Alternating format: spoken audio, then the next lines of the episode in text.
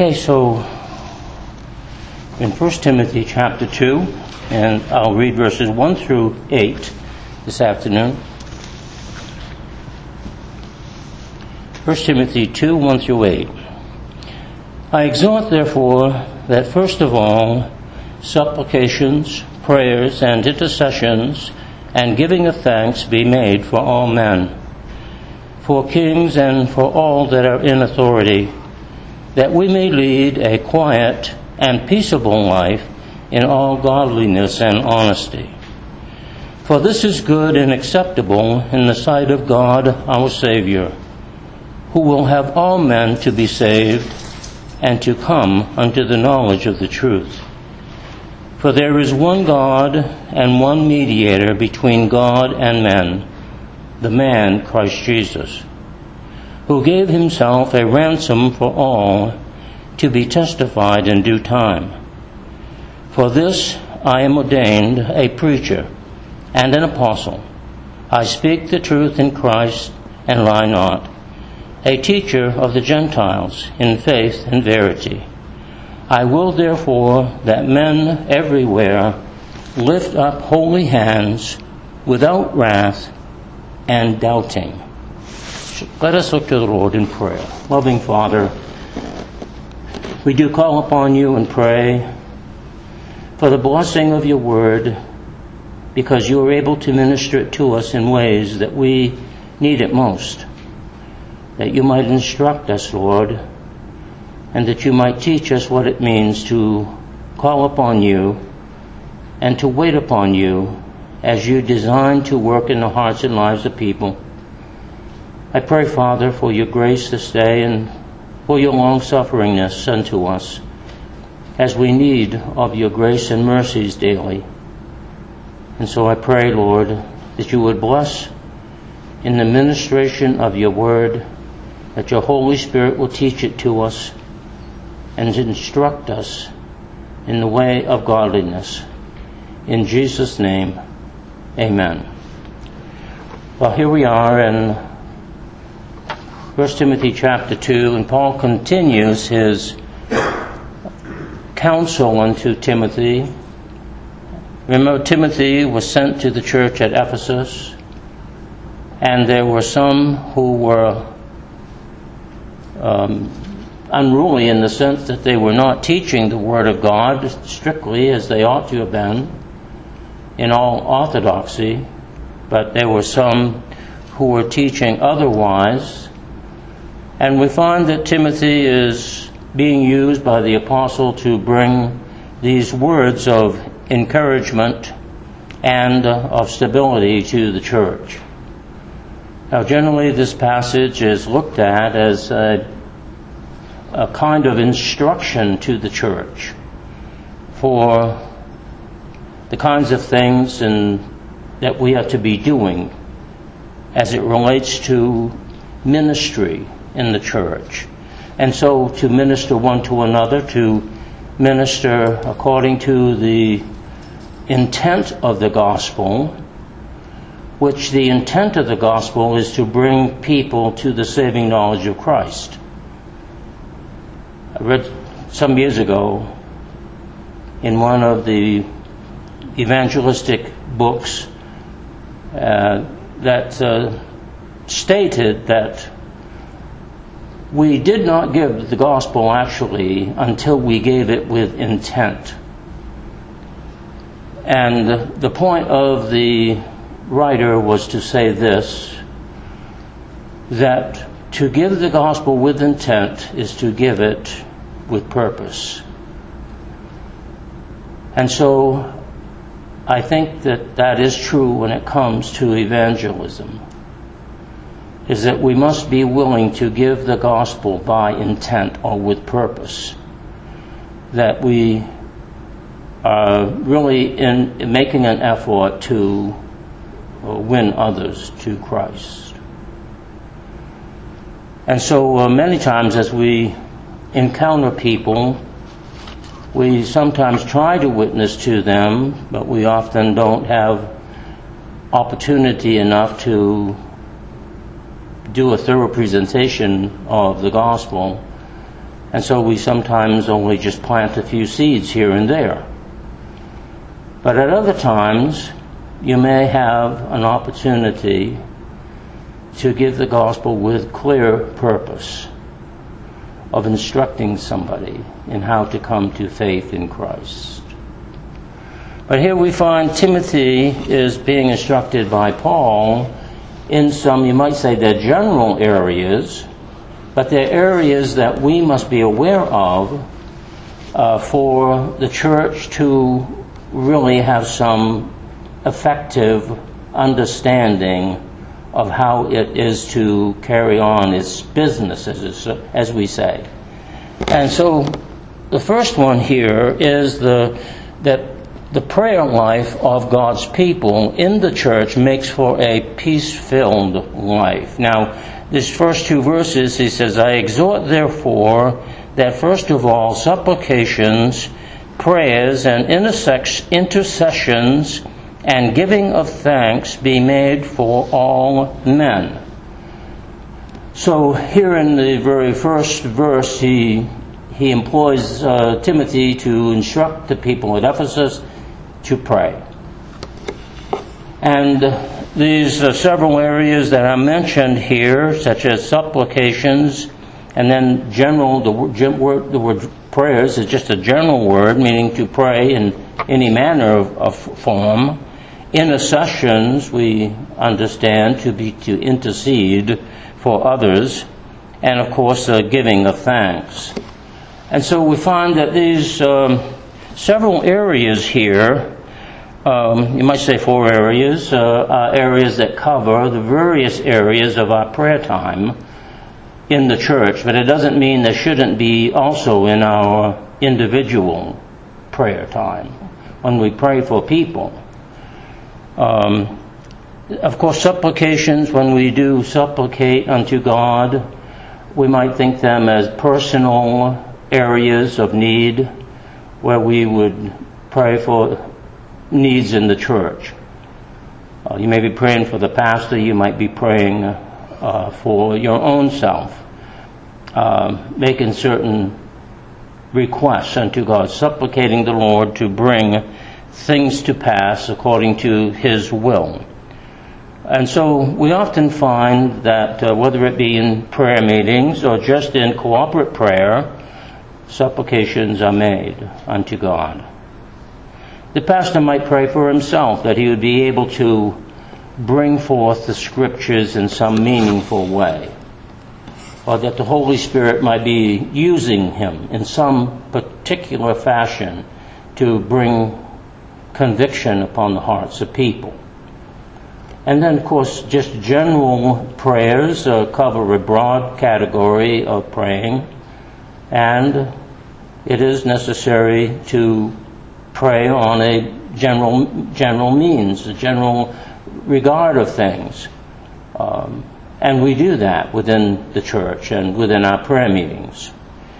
And of course, as I said, as one intercedes on the behalf of others, whether it be for missionaries or whether it be for somebody who is ill or someone who is struggling in a certain area of need um, and uh, needs uh, prayer support, uh, these intercessions, of course, are more pinpointed perhaps to certain areas of need and individuals as well.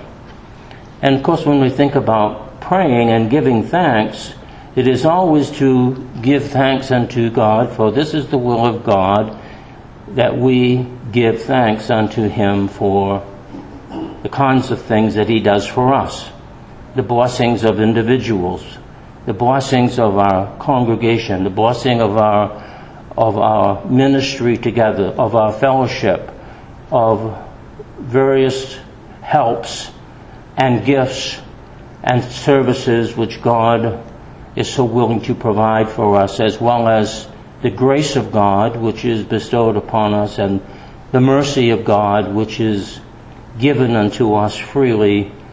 And so there are many and broad areas of giving thanks as well. But these are good areas. These are, um, these are areas of prayer that, you know, can be enlarged upon according to each one of us and how we are willing to approach the throne of grace. And it is always good to pray uh, in regards to these various uh, four areas that he mentions here supplications, prayers generally, intercessions for others, and uh, to give thanks unto God as he would bless us and uh, would inc- continue to encourage us in, in our walk with him. And they be made for all men. Be made for all men. That these supplications and prayers and intercessions and thanks be made for all men. Now, I think that is very good, isn't it? That we should not forget to, to pray for others. Sometimes we only think of praying for the people we know, or, we, or, the, or just the ones within our smaller groups, or, or something of this nature. Um, but we should pray for others in a broad context too, because there are people who can just come to our mind while we are, while we uh, desire to pray, and you might think, well, why did that person happen to come to my mind? And this may be the very reason that the Holy Spirit wants you to pray for that person. And uh, it's always good to do that, right? To pray. Uh, and so, to pray for all men. All men. So, you know, we, we might even neglect some people because we think, oh, well, they don't need our prayers. Or somehow they're too holy and they, they're all set. Or, you know, that um, for whatever reason we happen to have it in the back of our mind, we just kind of skip over them. But it is good to pray, to pray for all men. Uh, and the idea of men, of course, is the generic sense, it's mankind. Um, and then it says, for kings and for all that are in authority, that we may lead a quiet and peaceable life in all godliness and honesty. Well, this is a very uh, unique time in the first century. Um, Nero was in charge at the time under this particular writing here, and Nero was no friend of Christians. And yet the apostle had the compassion and the sense of, of uh, true spiritual life in Christ to know that it's good to pray for all men, to all people, and kings, and for those in authority um, whether we like them or not, in the sense of their leadership, um, to pray for them. And we may even think, well, what can good can it possibly do? Because they seem to be bent on their evil endeavors. They don't seem to be relenting at all. But it may be that God has intended to soften our own hearts toward people, to give us a compassionate desire for prayer and for God to change them. I mean, if God's own people don't have a compassion for others, if they think that they are too mean to pray for, or that some, somehow too evil, or, or perhaps we are hiding in our own hearts some malintent ourselves and would like to have God just send them immediately to hell or otherwise, I mean, what good is that for the believer? It, it is not really a very compassionate attitude to have, is it? Um, to, to people. So you know, there's a good many reasons why God desires us to pray for those who are over us. Because it not only conditions us to be in the right frame of mind and heart before God, but God may truly intend to move the hearts of other people. And if not the heart of the king, maybe it's the servant of the king. And uh, perhaps the servant of the king can be used. And we can't help but thinking of Daniel, can we? I mean, he was uh, taken from one particular quarter of the world and placed in another in Babylon. And that he won the favor of the king. Now, under Nebuchadnezzar, of course, um, this proved to be a quite a big profit to uh, Daniel. Daniel was elevated and uh, we find that this, this young man who was uh, willing to be used of God, if you will, to pray for kings and for all that are in authority, be, to be willing to be used of God, was used of God a lot. And uh, you see, you see, my intent here is to get you to understand that even uh, some of us who may consider ourselves um, quite obscure in our effectiveness toward others, God might have some reason to use us if we will place our hearts in the right place, that we might be used of God. And so Daniel was, and he is a perfect example here. And not only so, but Paul himself, of course, where did he find himself? He found himself in Caesar's court, so to speak. Uh, he found him in Caesar's house, uh, among his uh, among his servants, and was able to minister to uh, to those very people, and uh, to what extent that they were able to um, bear witness unto the court of Caesar and and Paul, I mean, being, being a witness unto them. I'm sure everything is not written here that, that these people actually did. Only those things the Holy Spirit decided that should be included within the text that we might be much encouraged in our walk with the Lord. You see. So, um, yes, it is good for us to pray for kings and for all that are in authority that we may lead a quiet and peaceable life. And I think the idea of the quiet and peaceable life is to calm our own hearts before God. That whatever transpires in the course of events in our walk with Him, that our own hearts might be quiet and peaceable. We have to wonder how many Christians, how many believers have willingly uh, gone to their own death quiet and peaceably, realizing that the only thing they could say for themselves is that they were true to God and faithful to the Lord. And we have to think of the faithful martyrs.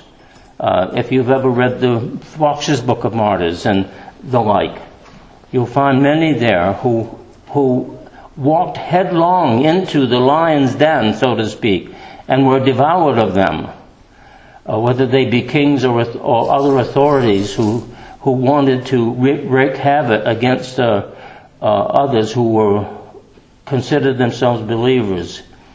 Um, is there such a time coming? Do people today, do Christians today live in countries where that is going on? We have to say yes, it, it is. It is going on. Uh, we, we perhaps are not experiencing it uh, in any manner to which uh, some are and, uh, and will, but it could happen here too, even in our own country. It could happen where Christians will be put to the test and, and have to go to their own ruin, so to speak, quiet and peaceably for the testimony of Christ. And so, to pray for all men, for kings, and for all that are in authority, that we may lead a quiet and peaceable life in all godliness and honesty. And so the last two areas, of course, go to really our true sense of our, of our faith toward Christ. Godliness, living a godly life, and living in all true sincerity or honesty before God um, for the sake of the gospel. And so the church, the church, when it prays, it prays inwardly for its own group of people, but it also prays outwardly for the people outside. As we find that, especially verse 2 indicates that um, our prayers are to, to, be directed elsewhere as well. Um, and of course, those four areas of prayer which reach all around us. Uh, secondly, our prayers should be that God's will may be done to save all men unto salvation. Now he says here um, in verse 3 For this is good and acceptable in the sight of God our Savior, who will have all men to be saved and come unto the knowledge of the truth. Now, uh, Orthodoxy teaches us that we do not believe there is universal salvation. Everybody is not going to be saved simply because we pray. But all men means generally all mankind, and so none are to be excluded in our prayers. So uh, this brings us to this, the kind of the sense of the of the title uh, that I've given here, uh, prayer and support for the gospel. But I have another thought for you. We pray personally, and God saves individually. We pray personally and God saves individually. Now, what I mean by that is this that in our prayer life, we pray for all men without exclusion. We don't exclude anybody in our prayers. And so we're inclusive in our prayers in that sense. We pray universally.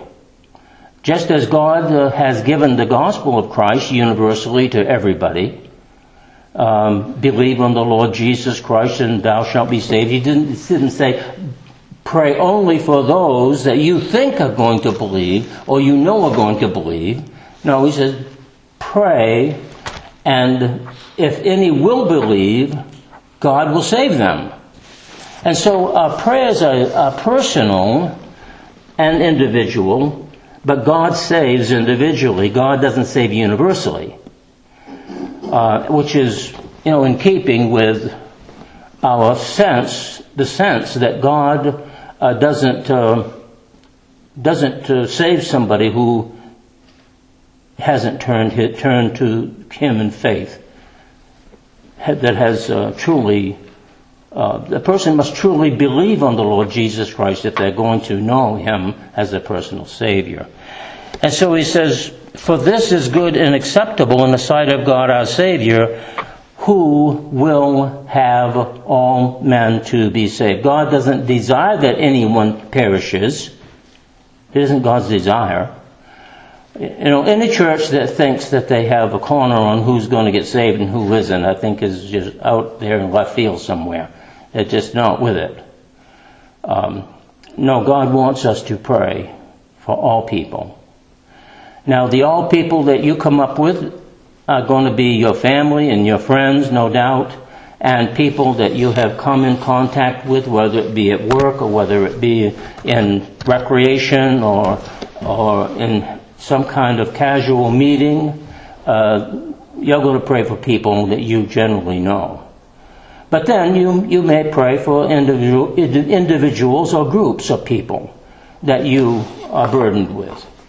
Um, you might pray for people in India, for instance, or you might pray for people in China, or you might pray for people in Ukraine, or, you know, you, there's groups of people you might pray for. Um, and that is good. But I think it's important for us to realize that without a true sense of, of praying universally for people, we would lose our missionary appeal, the true, the true missionary endeavor.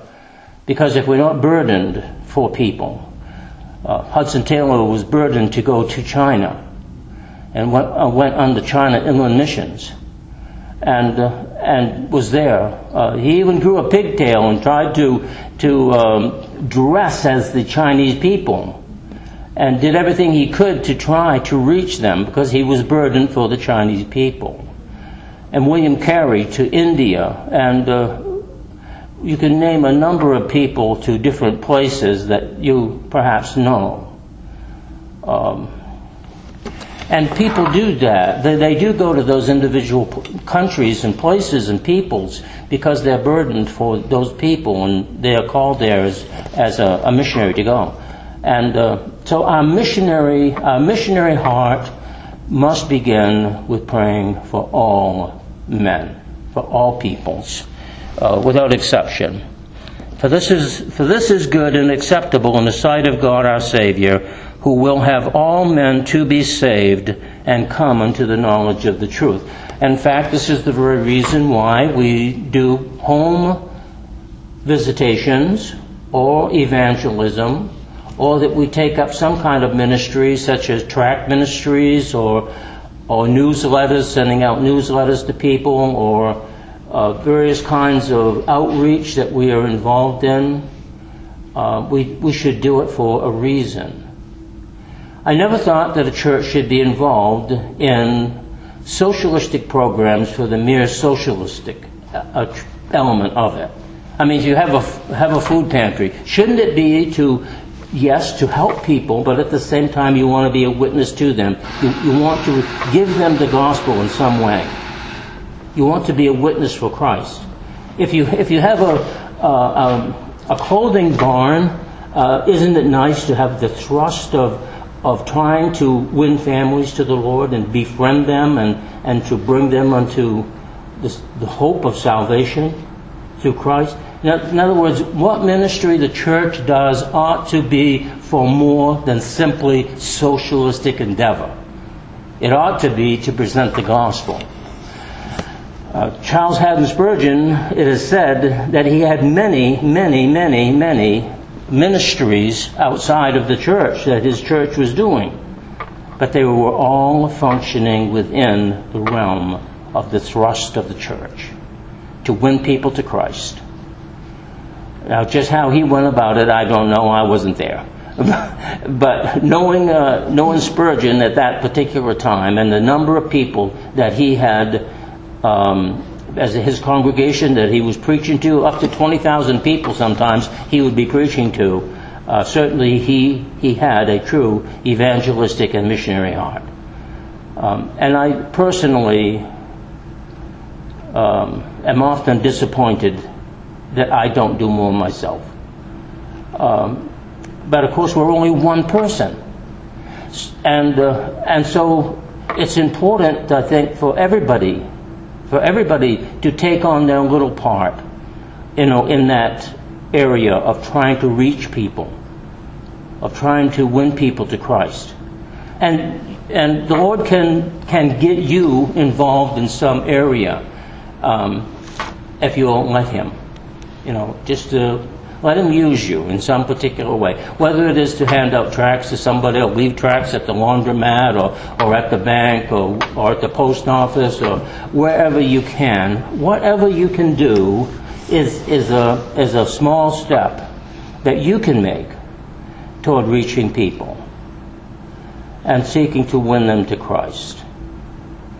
And so um, I think that we should should really concentrate on what he's trying to tell us here.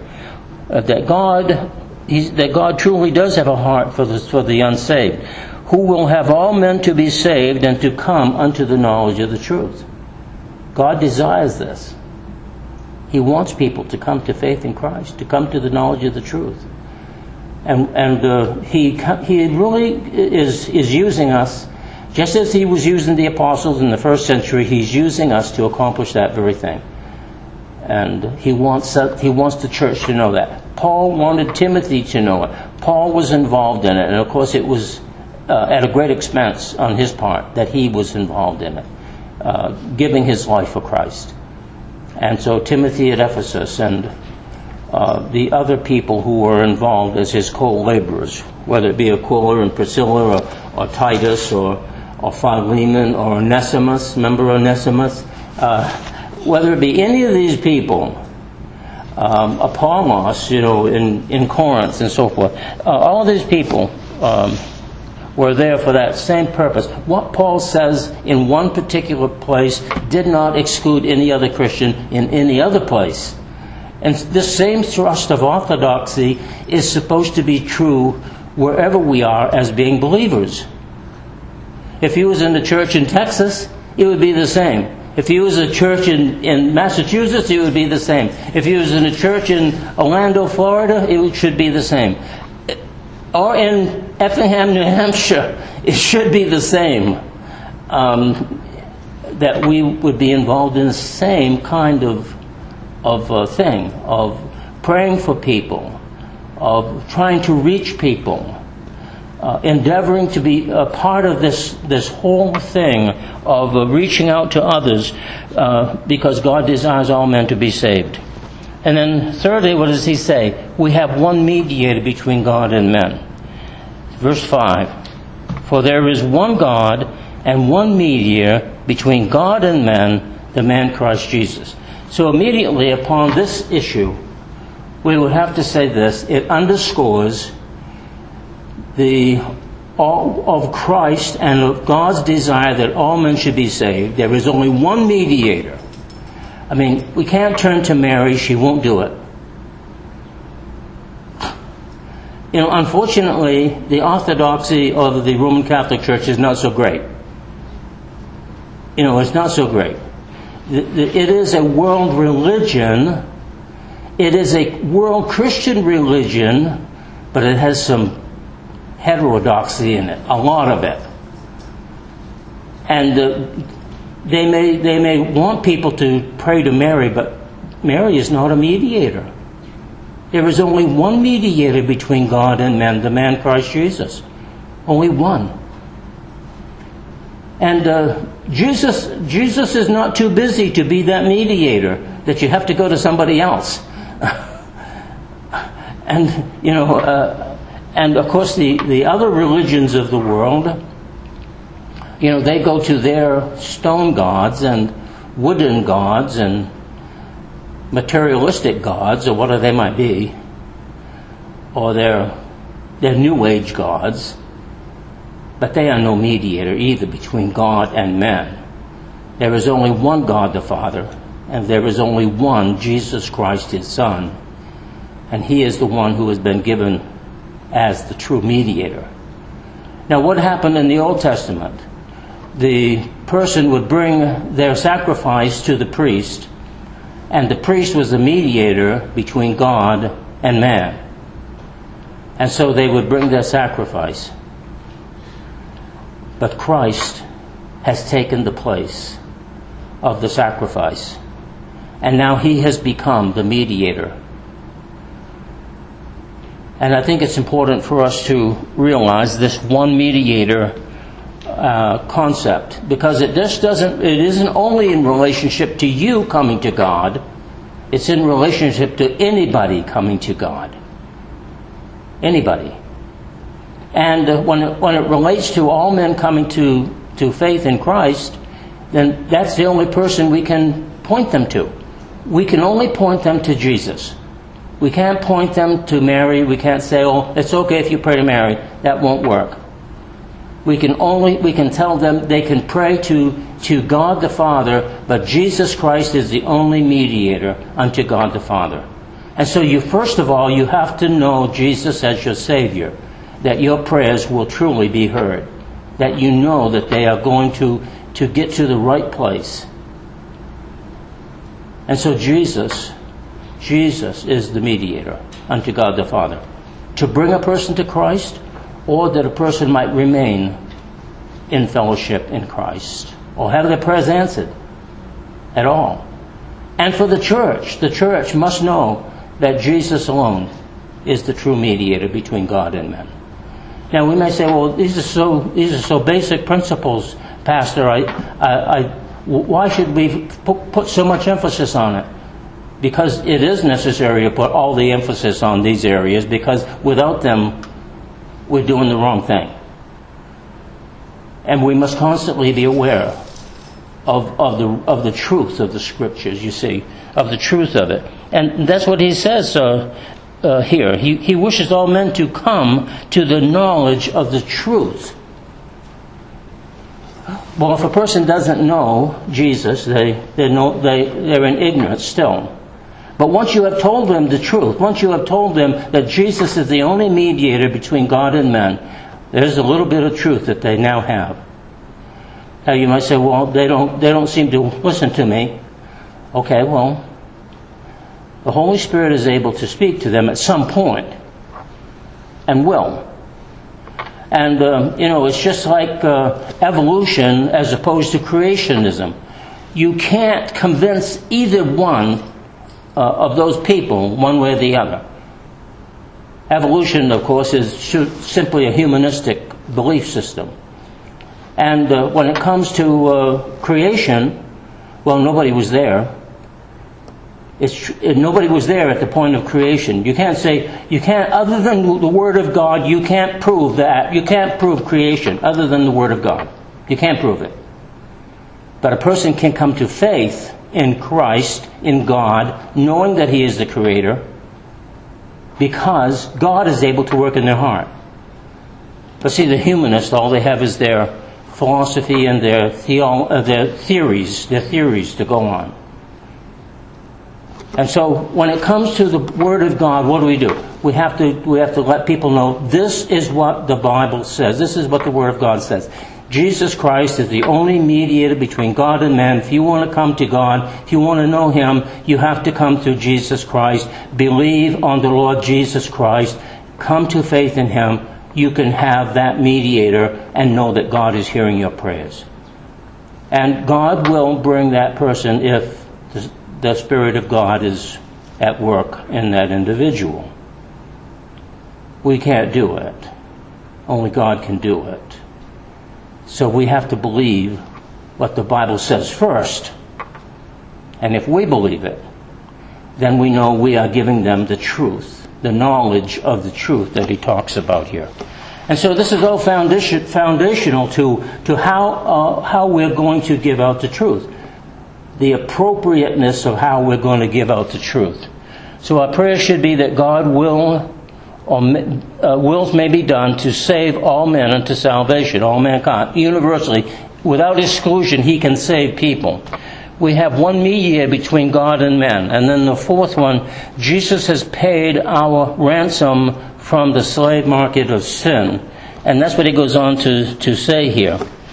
Who gave himself, talking about Jesus, this is verse 6, who gave himself a ransom for all men to be testified in due time. Now, Jesus has, has paid the ransom. Like at the Roman slave market, when the slave came, a price had to be paid for that slave, for that, for that slave to be released unto its new owner. And so the analogy being given here is that Christ paid the price for you and I. He paid our ransom price. What did he do? He died on the cross for our sins. And we might say, well, how come it had to be by that particular means?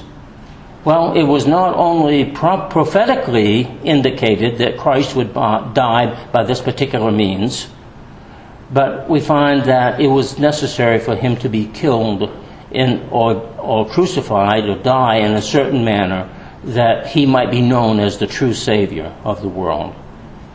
And so prophetically, of course, it, it did bear out within the scripture, whether we read in the Old Testament in Psalm 22 or we read in John chapter 3, even as the serpent was lifted up on the pole, so must the Son of Man be lifted up. And if any man will look unto that serpent in, uh, that was on the pole, just taken from that Old Testament account, if they look to Jesus, they would be saved. And, and so this, this whole idea of Jesus paying, paying the price or the ransom for our, for our sin, you see, is one which is borne out within prophecy within the scripture as well as within the working out of his own death upon the cross. And so he says, Paul says, who gave himself a ransom for all now again, see, this, this word keeps coming up in verse, verse 1. For all men, he says there. And then verse 4, who will have all men, again. And then in verse 6, a ransom for all. You see, the, the, the scripture gives the sense that none are to be excluded it doesn't say that all people are going to be saved, irrespective of, of their uh, rejection or acceptance. It just says they aren't to be excluded. Nobody is to be excluded. And so we are to preach Christ freely to all men, to all people. To all people. We're to pray for all people. Verse 1. God wants all people to be saved. As he says here, in verse 4. And then again in verse 6. Uh, he, is, he has been a, a, ransom for all men. You see, the word, the word all is, continues to keep being used. Now we know that our orthodoxy says that we are elected from the foundation of the world. We are predestinated. We are called. But those truths are not in any way in contradiction to what is being said here. Because God is no respecter of persons. God is no respecter of persons. And God does desire that all men should be saved. And God did call any who all any and all who would believe. And God offers the same calling to all people simply to believe on the Lord Jesus Christ and you, thou shalt be saved. In other words, are, these truths are compatible. One is within the deeper sense of the mind of God and what He is doing. The other one pertains unto our human responsibility. As believers, we are called to carry out the message of the gospel. And so the all is, is meant to be uh, part of our responsibility, to take it to all people. And let God do the calling, let God do the electing, let God do the predestinating, let God do what He does, because we don't actually do it anyway. We're just messengers. We're servants on, uh, uh, who are planting seeds and watering seeds and letting God bring forth the increase. And we should just put things in their proper perspective that, that these things are true. It is part of that truth, that knowledge and truth that he wants all men to know. Um, and the first truth is that he has died for their sins according to the scriptures. And then goes, Paul goes on to say, For this I am ordained a preacher and an apostle. You know, he, he doesn't back off from who he is. He doesn't, he, he doesn't say uh, haphazardly that he is this. He, he is an apostle and a preacher and that he has been ordained to this. No, he just comes right out and says it. I'm ordained to this. I have been ordained as a preacher and apostle. Uh, the, I speak the truth in Christ. You see, these words, he says, I speak the truth in Christ. He underscores these very things. These are the things that we must know within the church. These are the things that, that uh, motivate us and impel us forward to, to win other people to Christ. A teacher of the Gentiles in faith and true sincerity, or verity as he puts it here. This is, this is what we're called to do. We're not called to elect people. We're not called to predestinate people. We're not called to, to save anybody. We're called to give them the gospel of Christ and to pray for others. That's what we're called to. To serve the Lord. To preach to them the unsearchable riches of Christ. That's what we're called to do. And then he says, I will therefore that all men pray everywhere, lifting up holy hands without wrath and doubting. And of course he uses that expression of lifting up holy hands because that's what they did, right, in the Old Testament.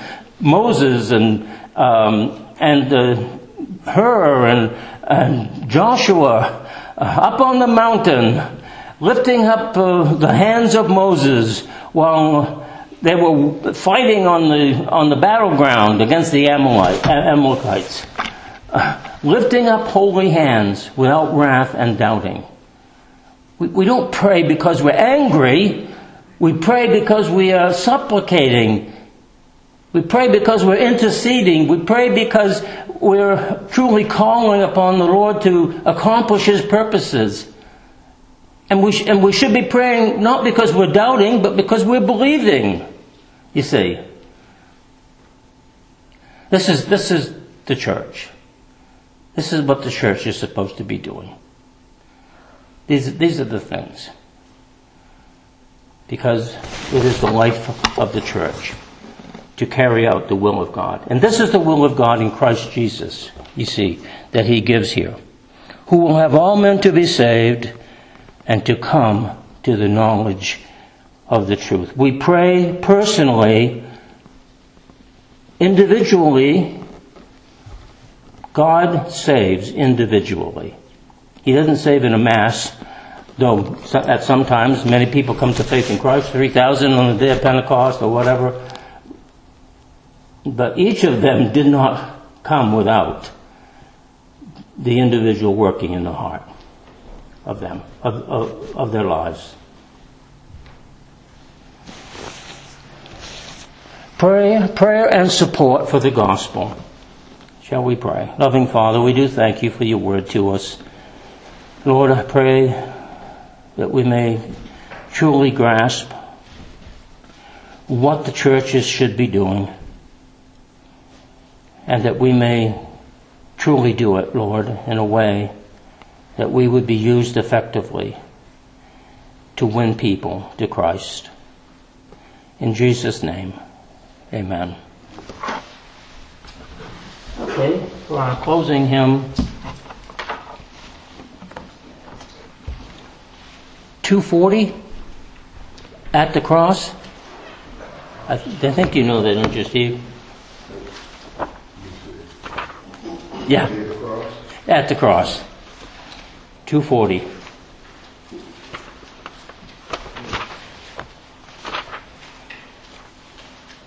Or is it near the cross? Near the cross. Okay.